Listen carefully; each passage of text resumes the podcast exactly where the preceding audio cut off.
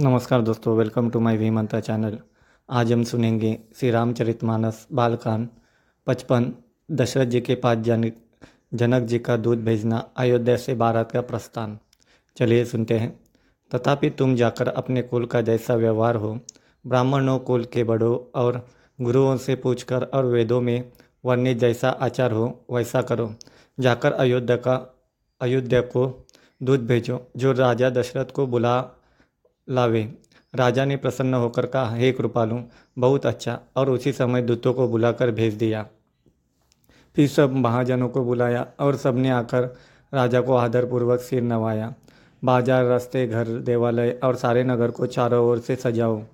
महाजन प्रसन्न होकर चले और अपने अपने घर आए। फिर राजा ने नौकरों को बुला भेजा और उन्हें आज्ञा दी कि विचित्र मंडप सजाकर तैयार तैयार करो। यह सुनकर वे सब राजा के वचन सिर पर धरकर और सुख पाकर चले। उन्होंने अनेक कारागिरों को बुला भेजा, जो मंडप बनाने में कुशल और चतुर थे। उन्होंने ब्रह्मा की वंदना करके कार्य आरंभ किया और सोने के केले के खंभे बनाए। हरे हरे मणियों के पत्ते और फल बनाए और पद्मराग मणियों के मानिक के फूल बनाए। मंडप की अत्यंत विचित्र रचना देखकर ब्रह्मा का मन भी भूल गया। बात सब हरी हरी मणियों के सीधे और घाटों से युक्त ऐसे बनाए जाए जो पहचाने नहीं जाते थे कि मणियों के है या साधारण। सोने की सुंदर नाग बेली पान की लता बनाई, जो पत्तों सहित ऐसी भली मालूम होती थी कि पहचानी नहीं जाती थी। उसी नगर बेली के रुचकर, रचकर और पच्चीकारी करके बंधन बांधने की रस्सी बनाए। बीच बीच में मोतियों की सुंदर झालरें हैं, माणिक, पन्ने, हीरे और हीरो फिरोजे इन रत्नों को चीर कर कोर कर और पच्चीकारी करके इनके लाल, हरे, सफ़ेद और फिरोजी रंग के कमल बनाए, भौरे और बहुत रंगों के पक्षी बनाए, जो हवा के सहारे गूंजते और खुजते थे। खम्भों पर देवताओं की मूर्तियाँ गढ़कर निकाली, जो सब मंगल द्रव्या लिए खड़ी थी। गजमुक्ताओं के सहज ही सुहावने अनेकों तरह के चौक पुराए। नीलमणि को कोर कर अत्यंत सुंदर आम के पत्ते बनाए। सोने की बौर और रेशम की डोरी से बंधे हुए पन्ने के बने फलों के गुच्छे सुशोभित हैं। ऐसे सुंदर और उत्तम बनवा, बंधनवार बनाए। मानो कामदेव ने फंदे सजाए हो अनेकों मंगल, कलश और सुंदर ध्वजा पताका पड़ते और चंवर बनाए, जिसमें मणियों के अनेकों सुंदर दीपक हैं। उस विचित्र मंडप का तो वर्णन ही नहीं किया जा सकता। जिस मंडप में श्री जानकी जी दुल्हीन होगी, किस कवि की ऐसी बुद्धि है जो उसका वर्णन कर सके? जिस मंडप में रूप और गुणों के समुद्र भी श्री रामचंद्र जी दुल्हे होंगे, वह मंडप तीनों लोकों में प्रसिद्ध होना ही चाहिए। जनक जी के महल की जैसी शोभा है, वैसी ही शोभा नगर के प्रत्येक घर की जन दिखाई देती है। उस समय जिसने तिरहुत को देखा, उसे चौदह भुवन तुच्छ जान पड़े। जनकपुर में नीच के घर भी उस समय जो संपदा सुशोभित थी उसे देखकर इंद्र भी मोहित हो जाता था। जिस नगर में साक्षात लक्ष्मी जी कपट से श्री का सुंदर वेश बनाकर बसाती है, बसती है, उस पुर की शोभा का वर्णन करने में सरस्वती और शेष भी सकुचाते हैं। जनक जी के दूत और श्री रामचंद्र जी के पवित्र पुरी अयोध्या में सुंदर नगर देखकर वे हर्षित हुए। राज दरबार पर जाकर उन्होंने खबर भेजी। राजा दशरथ जी ने सुनकर उन्हें बुला लिया। दूतों ने प्रणाम करके चिट्ठी दी, प्रसन्न होकर राजा ने स्वयं उठकर उसे लिया। चिट्ठी बात बाँचते समय उनके नेत्रों में जल, प्रेम और आनंद के आँसू छा गए। शरीर पुलकित हो गया और छाती भर आई। हृदय में राम और लक्ष्मण है। हाथ में सुंदर चिट्ठी है। राजा उसे हाथ में लिए ही रह गए। खिट्टी मिट्टी, कुछ भी कह न सके। फिर धीरज धर कर उन्होंने पत्रिका पढ़ी। सारी सभा, सचित बात सुनकर हर्षित हो गई। भरत जी अपने मित्रों और भाई शत्रुघ्न के साथ जहाँ खेलते थे, वही समाचार पाकर वे आ गए। बहुत प्रेम से सकुचाते हुए पूछते हैं, पिताजी, चिट्ठी में चिट्ठी कहाँ से आई है? हमारे प्राणों से भी प्यारे दोनों भाइयों, कहिए, सकुशल तो है ना? वे और वे किस देश में हैं? स्नेह से सने ये वचन सुनकर राजा ने फिर से चिट्ठी पढ़ी। चिट्ठी सुनकर दोनों भाई पुलकित हो गए। स्नेह इतना अधिक हो गया कि वह शरीर में समाता नहीं। भरत जी का पवित्र प्रेम देखकर सारी सभा ने विशेष सुख पाया। तब राजा दूतों ने दूतों को पास बैठा कर मन को हराने वाले हरने वाले मीठे वचन बोले, भैया, कहो, दोनों बच्चों बच्चे कुशल तो है। तुमने अपनी आँखों से उन्हें अच्छी तरह देखा है ना? सावले और गोरे शरीर वाले वे धनुष और तर्कस धारण किए रहते हैं। किशोर अवस्था है, विश्वामित्र मुनि के साथ हैं। तुम उनको पहचानते हो तो उनका स्वभाव बताओ। राजा प्रेम के विशेष वश होने से बार बार इस प्रकार कह पूछ रहे हैं। जिस दिन से मुनि उन्हें लवा लिए गए, तब से आज ही हमने सच्ची खबर पाई है। कहो तो महाराज जनक ने उन्हें कैसे पहचाना? ये प्रिय प्रेम भरे वचन सुनकर दूत मुस्कुराए। दूतों ने कहा, हे राजाओं के मुकुटमणि, सुनिए आपके सामान्य, समान धन्य और कोई नहीं है, जिनके राम लक्ष्मण जैसे पुत्र हैं, जो दोनों विश्व के विभूषण हैं। आपके पुत्र पूछने योग्य नहीं हैं। वे पुरुष पुरुष सिंह तीनों लोगों के प्रकाश स्वरूप, जिनके वश में, वश के आगे चंद्रमा, मलिन और प्रताप के आगे सूर्य शिथिल लगता है। हे नाथ, उनके लिए आप कहते हैं कि उन्हें कैसे पहचाना? क्या सूर्य को को हाथ में दीपक लेकर देखा जाता है? सीता जी के स्वयंवर उनके राजाओं और एक से एक बढ़कर योद्धा एकत्र हुए थे। परंतु शिवजी के धनुष को कोई भी हटा नहीं सका। सारे बलवान वीर हार गए। तीनों लोगों में वीरता की अभिमानी थी। शिवजी के धनुष के ने सबकी शक्ति तोड़ दी।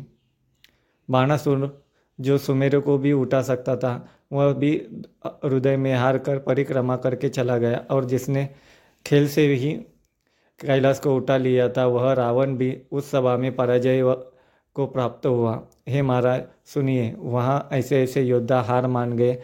रघुवंशी मणि, श्री रामचंद्र जी ने बिना ही प्रयास शिव जी के धनुष्य को वैसे ही तोड़ डाला, जैसे हाथी कमंडल की डंडी को तोड़ डालता है। धनुष्य के टूटने की बात सुनकर परशुराम जी क्रोध में भरे आए और उन्होंने बहुत प्रकार से आँखें दिखलाई। अंत में उन्होंने भी श्री रामचंद्र जी का बल देकर उन्हें अपना धनुष्य दिया और बहुत प्रकार की विनती करके वन को गमन किया। हे राजन, जैसे श्री रामचंद्र जी अतुलनीय बल, बली है, वैसे ही तेज निदान फिर लक्ष्मण बीजी भी हैं, जिनके देखने मात्र से राजा लोग ऐसे काँप उठते थे, जैसे हाथी सिंह बच्चे के ताप, ताकने से काप उठते हैं।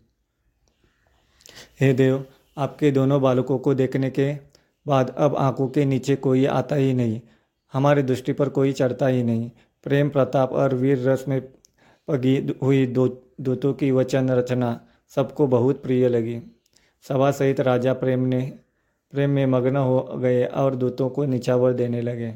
यह नीति विरुद्ध है, ऐसा देख कहकर दूत अपने हाथों से कान मूंदने लगे। धर्म को विचार कर उनका धर्मयुक्त बर्ताव देखकर सभी ने सुख माना। तब राजा ने उठकर वशिष्ठ जी के पास जाकर उन्हें पत्रिका दी और आदरपूर्वक दूतों को बुलाकर सारी कथा गुरुजी को सुना दी। सब समाचार सुनकर और अत्यंत सुख पाकर गुरु बोले पुण्यात्मा पुरुष के लिए सुखी, सुखों से छाई हुई है। जैसे नदियाँ समुद्र में जाती है, यद्यपि समुद्र को नदी की कामना नहीं होती, वैसे ही सुख और संपत्ति बिना ही बुलाए, स्वाभाविक ही परमा धर्मात्मा पुरुष के पास बुलाई जाती है। तुम में तुम जैसे गुरु, ब्राह्मण, गाय और देवता की सेवा करने वाले हो, वैसे ही पवित्र कौशल्या देवी भी है। तुम्हारे समान पुण्य माता जगत में न हुआ है, न है और न होने का ही है। हे राजन, तुमसे अधिक पुण्य और किसका होगा, जिसके राम सरी के पुत्र हैं और जिसके चारों बालक वीर विनम्र धर धर्म का व्रत धारण करने वाले और गुणों के समर्थ है? तुम्हारे लिए सभी कालों के कालों में कल्याण है। अतः यवन डंका बजवाकर बारात सजाओ और जल्दी जाओ, जल्दी चलो। गुरु जी के ऐसे वैसे सुनकर हे नाथ, बहुत अच्छा कहकर और सिर नवाकर तथा दूतों को डेरा दिलवाकर राजा महल में आए। राजा ने सारे रानिवास को बुलाकर जनक जी की पत्रिका बाजकर सुनाई। समाचार सुनकर सब रानियाँ हर्ष से भरी होगी। राजा ने फिर दूसरी सब बातों को बातों का जो दूतों के मुख से सुनी थी, वर्णन किया। प्रेम से प्रफुल्लित हुई रानियाँ, ऐसी सुशोभित हो रही है, जैसे मोरने बादलों के गरज सुनकर प्रफुल्लित होती है। बड़ी बूढ़ी अथवा गुरुओं की सिया प्रसन्न होकर आशीर्वाद दे रही है। माता यह अत्यंत आनंद में मग्न है। उस अत्यंत प्रिय पत्रिका को वापस में लेकर जब हृदय से लगाकर छाती सील करती है राजाओं में श्रेष्ठ दशरथ जी श्री राम लक्ष्मण की कीर्ति और करने का बारंबार वर्णन किया है। यह सब मुनि की कृपा है। ऐसा कहकर वे बाहर चले गए। तब रानियों ने ब्राह्मणों को बुलाया और आनंद सहित उन्हें दान दिए। श्रेष्ठ ब्राह्मण सा आशीर्वाद देते हुए चले। चले पहले पट नाना। यो कहते हैं, वे अनेक प्रकार के सुंदर वस्त्र पहन पहनकर आनंदित होकर नगाड़े वालों ने बड़े ज़ोर से नगाड़ों पर चोट लगाई। तब लोगों ने जब यह समाचार पाया, तब घर घर बधावे होने लगे। चौदह लोगों लोगों में उत्साह भर गया कि जानकी जी और श्री रघुनाथ जी का विवाह होगा। यह शुभ समाचार पाकर लोग प्रेम मग्न हो गए और रास्ते घर तथा गलियाँ सजने, सजाने लगे। यद्यपि अयोध्या सदा सुना, सुहावनी है, क्योंकि वह श्री राम जी की मंगलमय पवित्र पुरी है। तथापि प्रीति, पर प्रीति होने से वह सुंदर मंगल रत्ना से सजाई गई। ध्वजा पताका पर्दे और सुंदर चवरों से सारा बाजा बहुत ही अनूठा छाया है। सोने के कलश, तोरण, मणियों की झालरें, हल्दी, धूप, दही, अक्षत और माताओं, मालाओं से लोगों ने अपने अपने घरों को सजाकर मंगलमय बना लिया। गलियों में चतुर्सम से सींचा और पर और सुंदर चौक पुराए और कपूर से बने हुए एक सुगंधित द्रव को चतुर्मास चतुर्सम कहते हैं। बिजली की सी कांति वाली चंद्रमुखी हरिण के बच्चे के से नेत्र वाली और अपने सुंदर रूप से कामदेव की श्री रति के अभिमान छुड़ाने वाली सुहागनी श्रिया सभी सोलह सोलहों श्रृंगार सच कर जहाँ तहाँ झुंड की झुंड मिलकर मनोहर वाणी से मंगल गीत गा रही है, जिनके सुंदर स्वर को सुनकर कोयली भी लजा जाती है। राजमहल का वर्णन कैसे किया जाए, जहाँ विश्व को विमोहित करने वाला मंडप बनाया गया है। अनेकों प्रकार के मनोहर का मांगलिक पदार्थ शोभित हो रहे और बहुत से नगाड़े बज रहे। कहीं भाट बिरुदावली कुल कीर्ति का उच्चारण कर रहे और कई ब्राह्मण वेद ध्वनि कर रहे हैं। सुंदर श्रिया, श्री राम जी और श्री सीता जी का नाम ले लेकर मंगल गीत गा रही है। उत्साह सुबह, बहुत से और महल अत्यंत ही छोटा है। इसमें माना, मानो वह उत्साह, चारों ओर उमड़ चला है।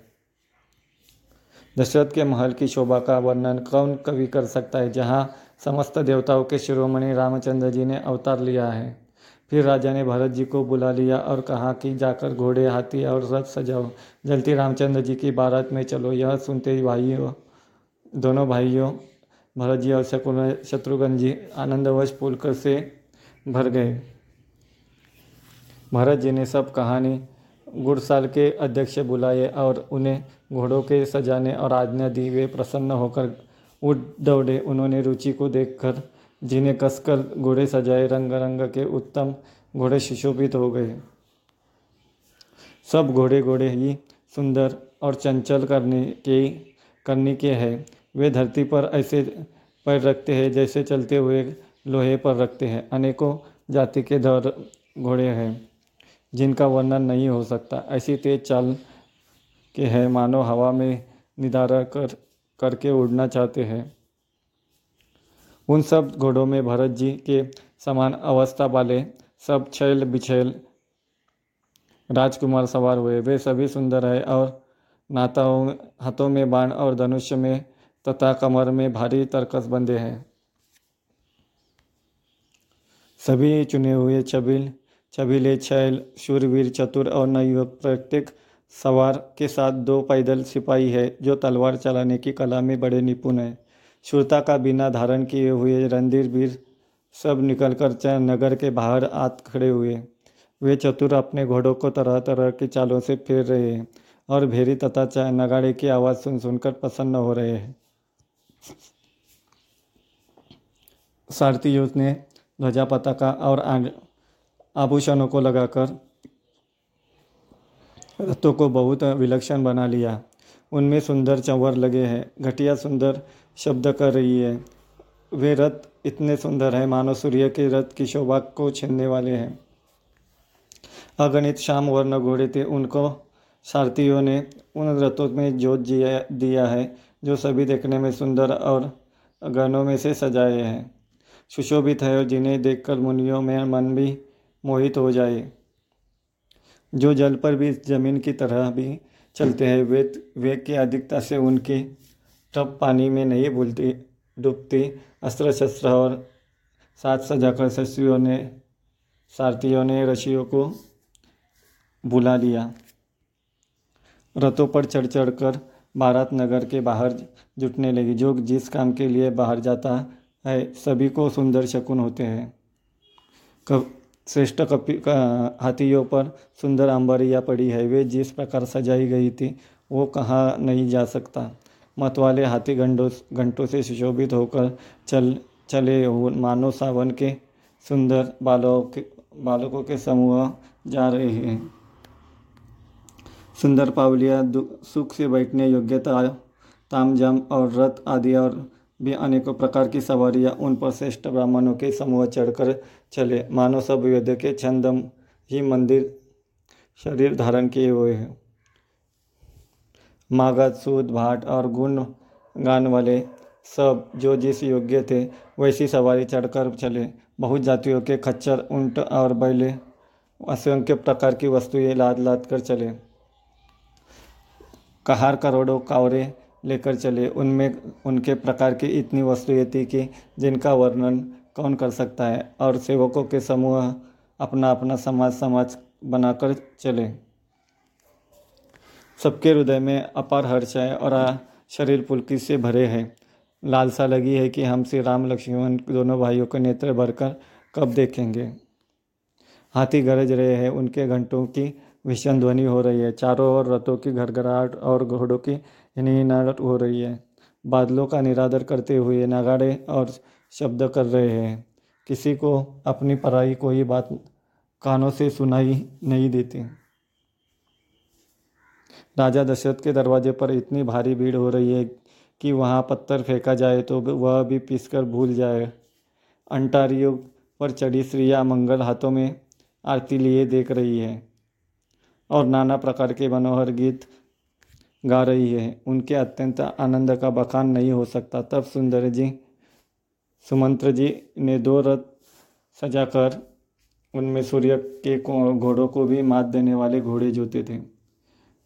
दोनों सुंदर रथ वे राजा दशरथ के पास ले आए, जिनकी सुंदरता का वर्णन सरस्वती ने से भी नहीं हो सकता। एक रथ पर राजसी सामान सजाया गया और दूसरे रथ तेज का पुंज और अत्यंत ही शोभायमान था।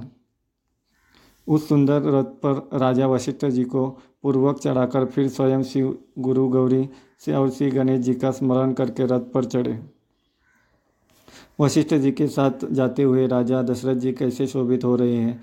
जैसे देव गुरु बृहस्पति जी के साथ इंद्र हो वेद की विधि से और कुल की रीति के अनुसार सब कार्य करके तथा सबको सबको, सब प्रकार से सजे रख देख कर श्री रामचंद्र जी का स्मरण करके गुरु की आज्ञा पाकर पृथ्वी पति दशरथ जी शंख बजाकर चले। बारात देखकर देवता हर्षित हुए और सुंदर मंगलदायक फूलों की वर्षा करने लगे। बड़ा शोर मच गया, घोड़े हाथी और, घोड़े और हाथी गरजने लगे। आकाश में बा, और बारात में बाजे बजने लगे। देव, देवांगनाएँ और मनुष्यों की स्त्रियाँ सुंदर मंगलमान करके लगी और रसीले राग से शहनाइयाँ बजने लगी। घंटे घंटियों की ध्वनि का निर्माण वर्णन नहीं हो सकता। पैदल चलने वाले सेवकगण अथवा फट्टेबाज कसरत के खेल कर रहे हैं और पहरा दे रही हैं। हँसी करने में निपुण और सुंदर गाने में चतुर विदूषक तरह तरह के तमाशा कर रहे हैं। सुंदर राजकुमार मुदुंगा और नगाड़े के शब्द सुनकर घोड़ों में उन्हीं के अनुसार इस प्रकार नचा रहे हैं कि वे ताल के बंधनों से जरा भी नहीं दिखते नहीं हैं, परंतु चकित, नट चकित होकर यह देख रहे हैं।